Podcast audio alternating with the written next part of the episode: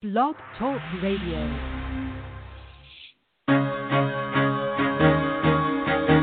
Carol the Coach. Sex, love, and relationships. We talk about it here. Carol the Coach. Compassion with contemporary relevance. I am a psychotherapist. I can be your personal life coach and I can help you with your issues. There are no problems too small or too big.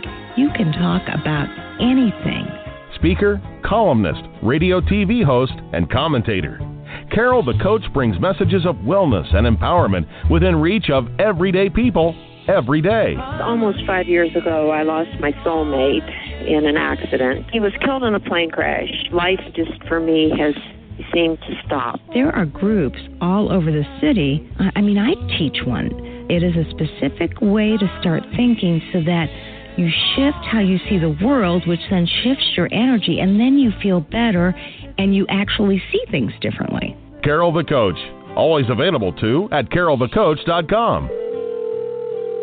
Now I've got Russell on the line. I'm 47 years old. I'm a truck driver. I'm married. I have a wife in San Francisco. Okay. I haven't been home in six months. My thing is, I I don't know if I have a sex addiction or what the problem is. Why do I want what I can't have? And as mm-hmm. soon as I can have it, I don't want it anymore. You're right on target when you say, I don't know if I have a sexual addiction. Well, guess what? Yes, you do. And you know what? That's my specialty, Russell. So you're at the right place. Continue. I meet women online, and, and I'm in a different part of the country. Mm-hmm. I, I travel all 48 states, so I love sex. I hear self esteem issues. You never felt good enough and you didn't feel like you were getting what you should have then, and you're reenacting that now. Do you want to change that about yourself? I got an. Oh, yeah. I got an interesting guest on today, and I'm telling you, he believes in shifting energy too. And that has been an exciting uh, thought for 2021. Happy New Year. You're talking to Carol the Coach. And today I actually have Murray Hidary on, who has this incredible project going called Mind Travel. Murray, welcome to the show. Thank you, Carol. It's great to be here. Yes. So tell me a little bit about Mind Travel. So I'm a composer and musician, um, and I create these immersive musical experiences um, all over the world. Uh, I was actually on a grand tour prior to the pandemic hitting, um, and now I'm doing these Mm. experiences virtually. Uh, but these are transportive, immersive music experiences that I play at the piano, and we really open up a space through music for healing, creativity, and a discovery of kind of our inner world as it relates to our experience in the world. Well, that makes a lot of sense. And and you're familiar with addictions and sexual addiction, and and you said like other addictions, um, addiction can mask much deeper issues and obviously help medicate stress, anxiety, Mhm. and depression. Now, how does mind travel address that? Absolutely. Uh, I mean, if we if we look at the biggest picture possible, you know, we all move through life. We live with life uh, with this sense of lack, with this kind of longing that we're trying to fill throughout our lives, and so much of that is really rooted differently for each of us, but rooted in you know usually some wounding from when we were really young, and that can Mhm. you know f- that can feel like you know a um, a sense of not being good enough, a sense of um, you know uh, loneliness, a sense of um, self-esteem, worthiness, all these kinds of fears that we have, you know, rooted in some something that happened when we were really young that was confusing and painful to us as children. We couldn't process it, and so we created this story that we tell ourselves over and over again, and it shows up in in you know our adult life as well. And so we then move through the world, um, and when certain things happen, those fears come up, those stories that we tell ourselves, and in order to fill that kind of gap, to fill that hole, to fill that need, um, we we tend to turn to certain behaviors And in a sense, we're trying to fill that hole with um, an impermanent solution, uh, and that's the problem. Because once that behavior ends, or once the effect of it fades, we're left back with the same hole. So we're trying to fill something permanently, but we're filling it with something that's transient. And so we're always back at square one. And so we repeat that over and over again. And it, it doesn't really matter what the behavior is, what the addiction is, right? It could be a substance, it could be using sex, it could be too much television, it could be gambling, it could be all kinds of things. Um, and yet we're just we're trying to solve something permanently with an impermanent solution. Um, and so then it comes to well, okay, um, what other alternative is there? And typically, when these things happen in life, um, you know, a difficult situation. You know, in my case, I was, you know, dealing with profound grief, which, you know, left me feeling uh, very, very empty um, and, and alone. And, um, you know, I turned to sex more than other things to to fill that that that pain, that hurt. That was that was a kind of an instinctive reaction for me, uh, versus you know turning to you know alcohol or substances or things like that. And quickly you realize well that game doesn't work because you you know you're left feeling um just as empty you know afterwards um that you did before. So it's a very temporary measure. And i found that music offers such a powerful um remedy for this because it's something that can engage us in a way to have real introspection and reflection, uh, and it allows for the feeling of whatever you're going through, and then through that feeling of it, you dissipate it. You know, music is the language of emotion. It's the language of feeling, and oftentimes, Carol, we don't even have the words to express what we're feeling, and so it's easy to turn to you know behaviors um, because we, we just want to distract from what it is we're feeling and not address it and not confront it. Well, that makes a lot of sense. And, you know, I also believe that that natural chemical dopamine gets produced when you're listening to music, and that probably helps that shift in the brain. Because I know you're all about the brain, um, and, and you understand how to move out of those states of depression, anxiety, and as you indicated, grief. So, if somebody were going to come to an event of yours, what would they do? I noticed that your website, which is so beautifully done, is um, and everybody's wearing headphones. Tell us a little bit about that. Yeah, that's right. And and by the way, you're you're spot on in terms of the effect of music on the brain um, it's very similar to uh, the same effect that sex has on the brain. Uh, the same centers of pleasure, uh, those same you know uh, dopamine centers, pleasure centers, reward centers um, mm-hmm. are activated. And so, you know, I think from an evolutionary perspective, um, we really developed uh, this appetite for music um, to you know, for a couple of things. I think number one, the, the pleasure of it in terms of um, its ability to bring people together, uh, to create community. Uh, music always historically, from an evolutionary perspective, was a, a community activity. It's not something you really did alone. Um, only today do we think of music as something a bit more solitary because we have the invention of recordings, right? But think back for how right. many thousands of years, right? We didn't have recordings, so music was a communal activity, and so coming together um, provided healing in and of itself. So if somebody was down and out, if they were dealing with some kind of you know painful moment, they were going through grief, they were having you know uh, difficulty in life, um, even physical pain. By even coming together, there is healing in community. Um, you know, in the Jewish tradition, there's the the the when you when you are grieving uh, a loved one, you uh, have the seven days called the sitting of Shiva, the seven days of mourning, and the tradition there, like many other traditions, uh, is to have community come together. They bring the food, and it, you know they sit with you and they spend that week with you. Um, no one should be grieving alone, and there's And it's not Mhm. that they're saying anything special, it's just that the community element, the being together, is in and of itself healing. And so now when we look at say a, say a live musical experience like the kinds we you know create all around, we bring people together um, because that in and of itself has a healing property to it. Even if it's strangers, it turns out is extremely powerful to be with other people in a like-minded activity.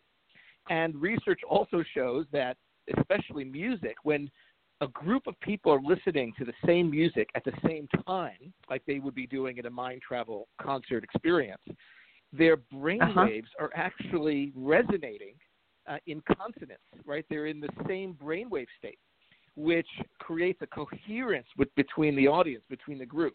So everyone's literally the energy of the group is the same um, as the as the music uh, unfolds. And so when they arrive Well, and I- at uh, yeah, Well, I was just going to say, and I'm a big believer as a life coach that we're all really of the same consciousness anyway. We just have to figure out a way to bring that all together.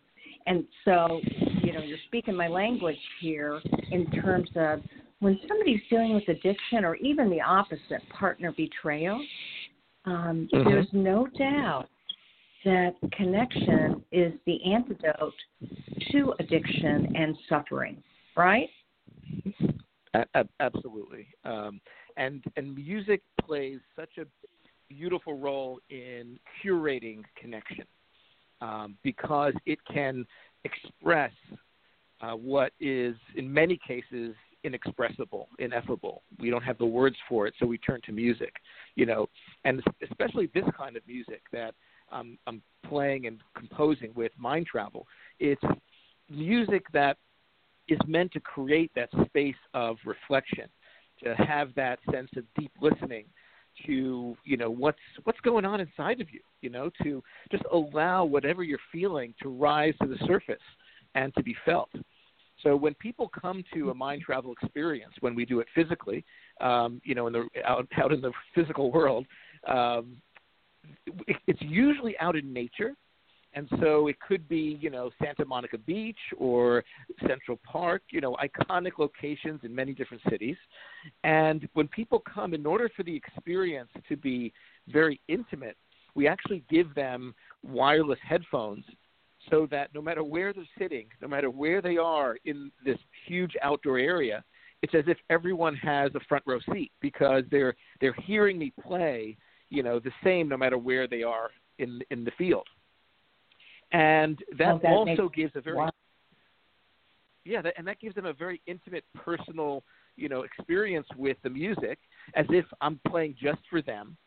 And then what's so beautiful is that it you, you'll see people walking around. They might go up to the waves in the ocean and stand, you know, up to their knees in the ocean, taking it in, listening live to the concert.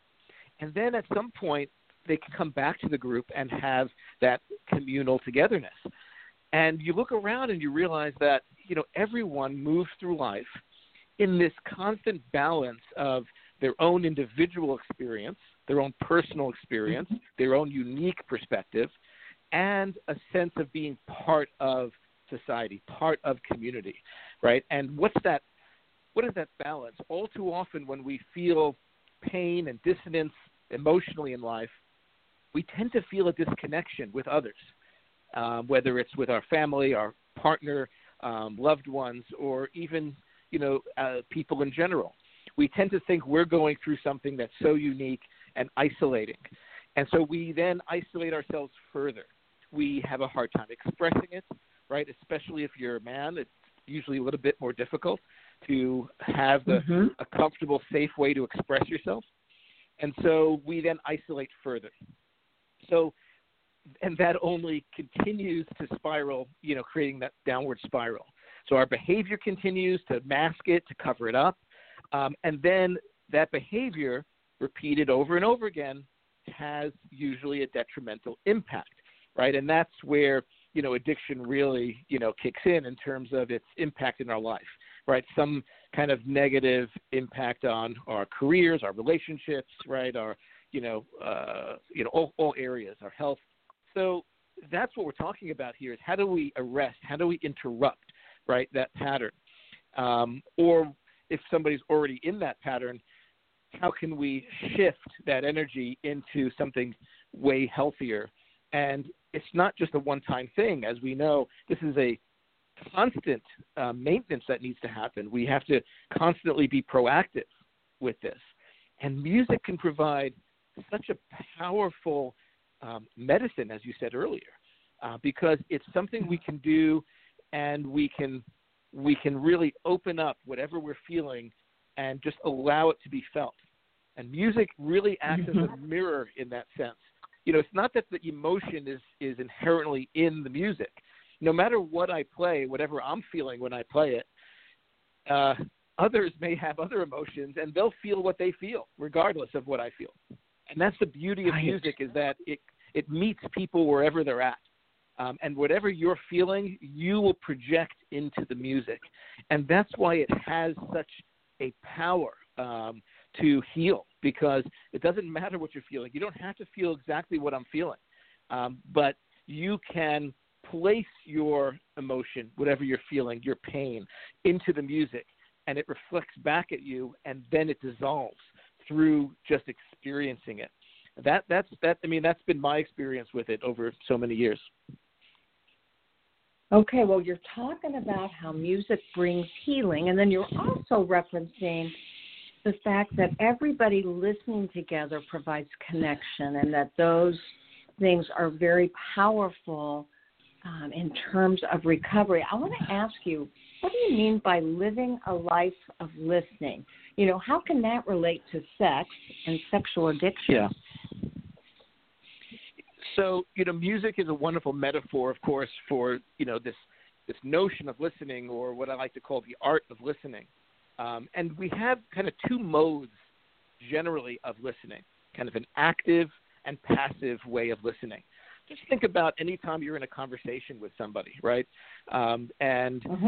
You could be passively listening to them, or you could be actively listening to them. Most people go through life in kind of a passive listening.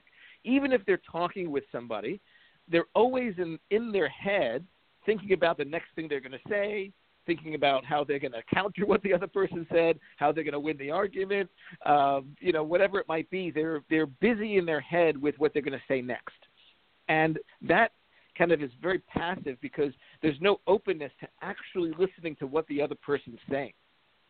And so it takes kind of an opening, an opening, an open space that is truly listening to the other person and not having any judgment about what the person's saying and just allowing yourself to understand fully their perspective.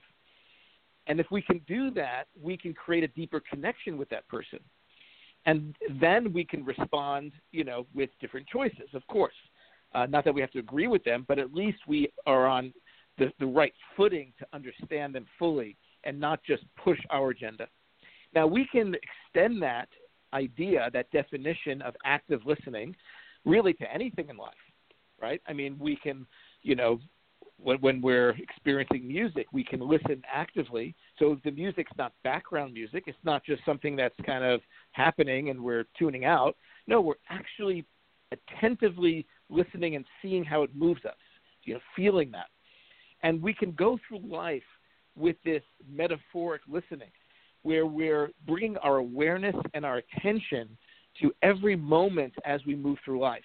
So life's not just happening to us, but we're truly present to every situation. That's an active way to live, an active way to move through life. Now, what that means, though, the consequence of that is that we're more aware of the reasons why we're doing things and what's occurring, and we're not just in default mode, right? We're not just kind of conditioned responses to everything, right? Something happens we don't like, we retreat, we turn to behavior, right? These are like automatic responses that many of us might have. And so, being a, an active listener, having deep listening, means something happens, it sets you off, it triggers you, um, you feel a certain way. Maybe that wound we discussed earlier, right? Of uh, you know, I'm feeling rejection, I'm feeling you know something threatening me. Instead of instinctively going into some behavior that, that we might have done in the past. Here, we create some space and we just allow it to sit there as we analyze it, understand it, and then by listening to it, we can now observe it in a different way and have a different reaction. And so instead of let's so let's just take the example of you know of turning to sexual behavior. Well, there's a lot of reasons why we might have sexual relations with somebody, right? It's not you know it's not like they're all created the same. Um, some might be healthier than others. So in the listening of kind of what's happening with us, right, physically, emotionally, um, what's our motivation for the behavior we're about to take?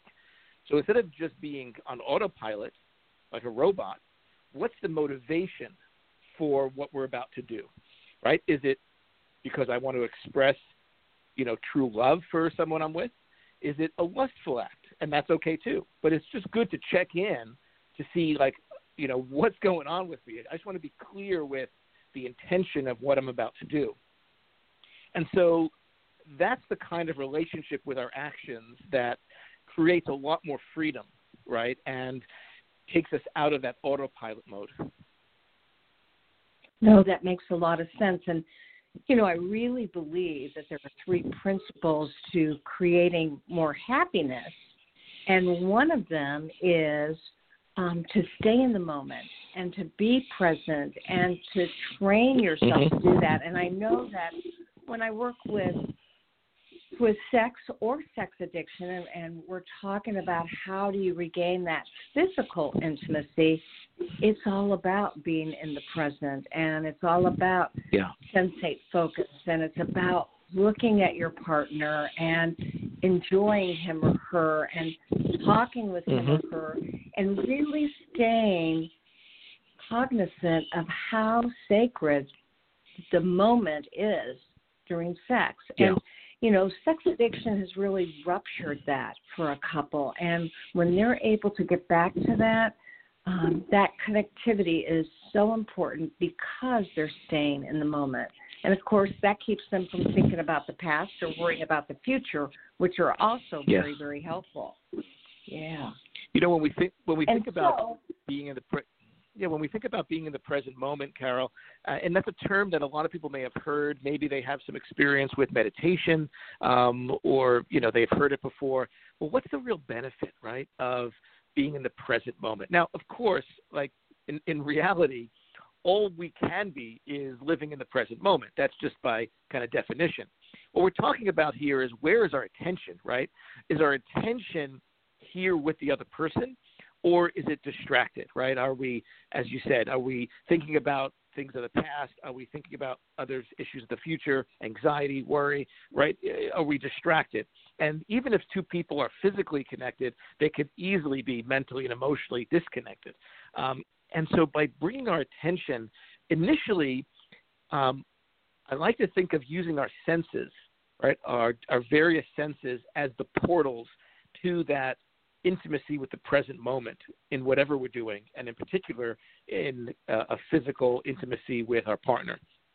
And so we can go through them one by one as we're interacting, right? Bringing attention to each one. So, of course, we have, you know, the sense of touch. And what does it feel like to gently caress and, and stroke our partner? Uh, we have the sense of smell. What is it?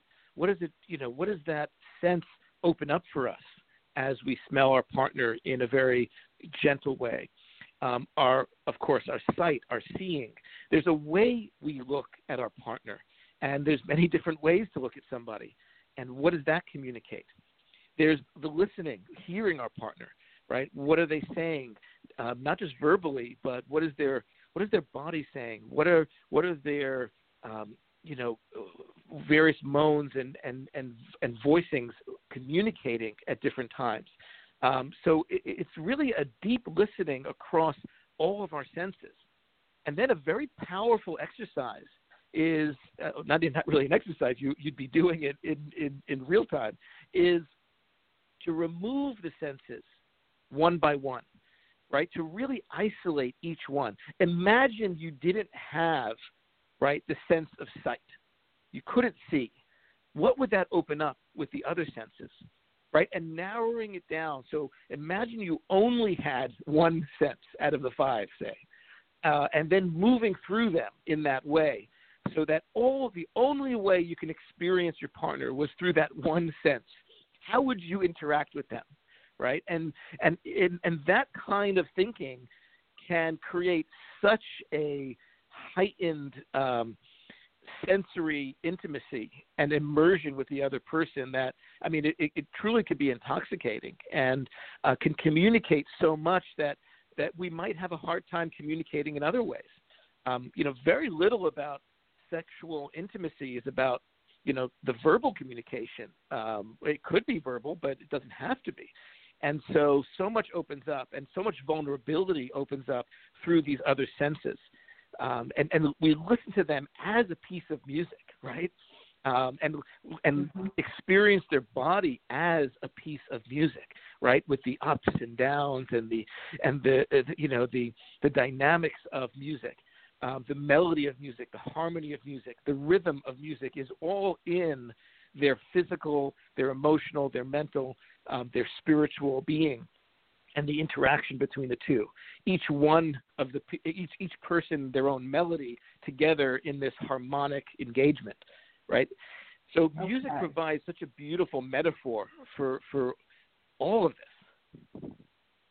So let me ask you a couple of questions before we end. First of all, I'm sure we have really triggered in some people the desire to take a look at your website and to find out more about the things that that you were doing prior to COVID and what you're mm-hmm. hoping mm-hmm. to do in the future. So tell everybody how can they get to your website?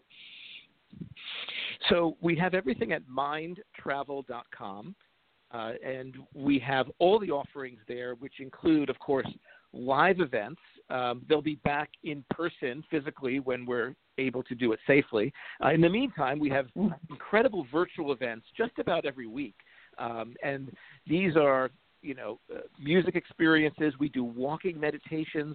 Um, I, I know many people that do it as couples, where they'll they'll walk uh, in their neighborhood and they listen live as I have music and I guide the experience um, through you know wherever they are, if they're walking on the beach or the park, and and and we're of course doing this virtually.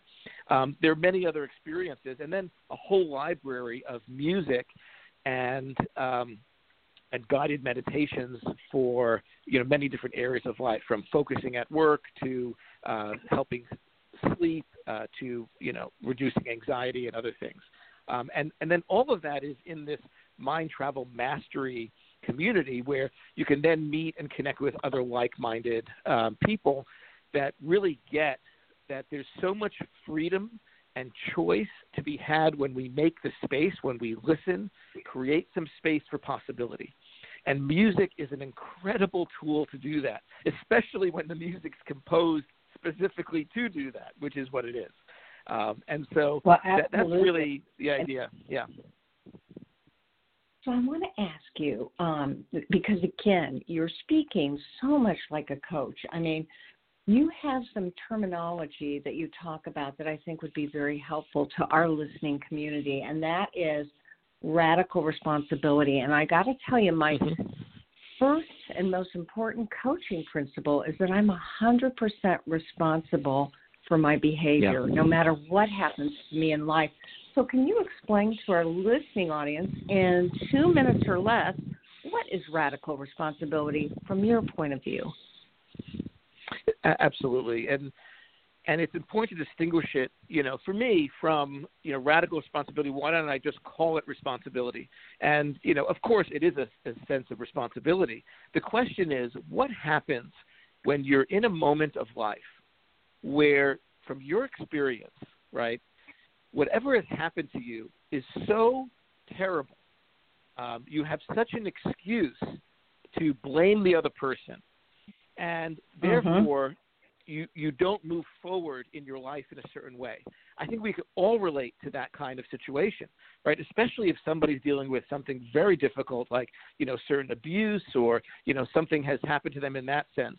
Um, th- there's such a, a sense of being a victim, rightfully so, that Mhm. moving forward is very difficult. Now, what radical responsibility, right, would say is that is that even with that happening, we have to shift from this relationship of being a victim to saying, I am responsible for my life. I am the only one who can be responsible for my life because I'm the only one who can change it. Nobody can change our lives for us, no matter how tragic, heartbreaking the situation we went through is. Nobody can change our circumstances except for us. And so, taking radical responsibility, Carol, is not about, um, you know, about relieving the other of blame of, of you know saying what they did was okay. No, what they did wasn't okay, and regardless of that, I'm moving forward in my life, and I'm taking responsibility for my life a hundred percent. I'm not playing the victim game, the blame game, because it's not going to get me where I want to go. And once Hmm. we shift to that mentality, it opens up a whole world of possibility because we never hear ourselves saying to anyone, like, "Oh, I would do this, but you know, it's just it's so tough. I went through this, I went through that." Right? It's it's we don't we don't enter into that dialogue because it's just going to keep us mired in in that um, situation. So if we want to move forward, if we want to have the best life possible, we want to have freedom, we have to kind of take that full radical responsibility. That even if we don't have to take responsibility because we can easily blame someone, we're still going to take responsibility because it's our life and only we can change it. And with that comes a deeper awareness. We then accept our circumstance and then we take right action, right? We take action to move forward, right? Not staying stuck in the past. Right. So you're basically saying that when you have that kind of radical responsibility, it moves you into obviously an awareness of where you're at and an acceptance of that process, which is a big part of recovery, and then an action to bring about that radical responsibility. Um, so That's right. obviously, That's right. how might you see somebody who betrayed their partner sexually um, moving into that process and implementing radical responsibility into their life for them? Now, if somebody is the actual perpetrator in a given situation, it then well then it's even easier because taking on responsibility means you're owning your behavior, right? A hundred percent. Um, and you're not saying, well, you know, I was, you know, wounded as a child. Um, I observed, you know, my my dad cheated on his, you know, on my mom, you know, and I, you know, and I, and so I was, I, I saw that modeled behavior, and so that's why I do it. None of that matters, Right. you know. It doesn't matter because ultimately it's your choices, and they're either, you know, hurting or not hurting someone. And in this case, right, the example you gave, your your behavior, no matter how it was conditioned, how you learned it, um, is hurting someone. And the moment we take full responsibility for that, right, we bring all of it into our awareness. We then accept that we did it. We accept the hurt. We don't try to find excuses for it because there'll always be excuses. There'll always be justifications, right? And especially when it comes to partnerships, what's the classic thing we always hear, right, Carol? We always hear, well, yes, I did, I did cheat, I did do that, but you know, I wasn't getting the attention from my partner, and you know, he or she was, you know, traveling too much, and you know, whatever. There's always an excuse, right? And ultimately, we have to Mhm. toss that out the window. Now, it doesn't mean that doesn't get addressed. Sure, if there's issues that can create more intimacy, you know, that's getting in the way of intimacy, yeah, of course, let's address it. Um, but the buck has to stop with us, with our behavior. And only then can we then move forward and then take action that's going to repair it. Or if it's appropriate, maybe maybe people don't need to be together, right? It's not a must. It depends on whether they should be together or not and what's best for both of them. But either way, Yeah. they move forward with more compassion, right? With for each other and for themselves and for the for these circumstances. Um, and music can really be the, the the kind of you know grease the wheels of the whole thing, if you will, right? Um, where it just allows if, if someone if they're listening to it together or listening to it alone, they can really process what they're going through, and then be in touch with that deepest part of themselves, that purest part of themselves that hasn't been tainted by all this, you know, pain and all this difficulty, um, all this hurt, all this heartbreak, and go back to that Yeah. purity, that sense of love, that sense of creating more unity with themselves, with the disparate parts of themselves, and with their partner. All right. Well, we have to end for today, and you've certainly given, again, our listening community some hope that they can get to that place. You know, that's the place they want to be, and they're fearful that they'll never get there, both the addict and the partner. And so I want to remind people that if you want to find out more about this revolutionary experience, go to www.mindtravels.com. Did I get that right? Yeah, just mindtravel.com. That's it. All right. And Murray, I thank you so much for sharing your wisdom. I can feel the passion all the way in Florida and and I wish you the best because I know that COVID has dramatically changed things, but a community can listen to you weekly virtually. And that's what I'm going to encourage our community to do. So thank you again so much for everything you've done. Thank you for having me, Carol, and I'll talk to you soon. Thank you so much. You're welcome. Make it a good one. You too. Bye. All right. Bye. Um, I love to bring people on who have kind of a fresh perspective on how you can build the relationship. That is so important. And um, I hope you have a good new year. Make 2021 different than 2020 was. Pick a word, if you will, for the year. You know how I ask you to do that to choose a word that you actually believe could be a goal for you throughout the entire year. Um, so often I, I pick words that have to do with how I want to show up in the world. Um, my word this year is intention. I want to tell you that I did get two books published in the last week. One is Transformations, a woman's uh, journey through self-discovery. That's for that's for our daughters, our sisters, our mothers who haven't been through partner betrayal or sex addiction. But then I wrote specifically a book for partners, and it's called Unleashing Your Power uh, Moving Beyond Partner Betrayal, because I think that's so important. You know, if you choose to stay spouse, I want you to do it with love and with happiness and with serenity. And this book will teach you how. I'll talk to you more about it next week. But as I say at the end of every show, there will only be one of you at all times, so fearlessly have the courage to be yourself and, and go to Amazon and see those two books Unleashing Your Power, Your Power, and Transformations A Woman's Journey of Self Discovery. Talk to you next week.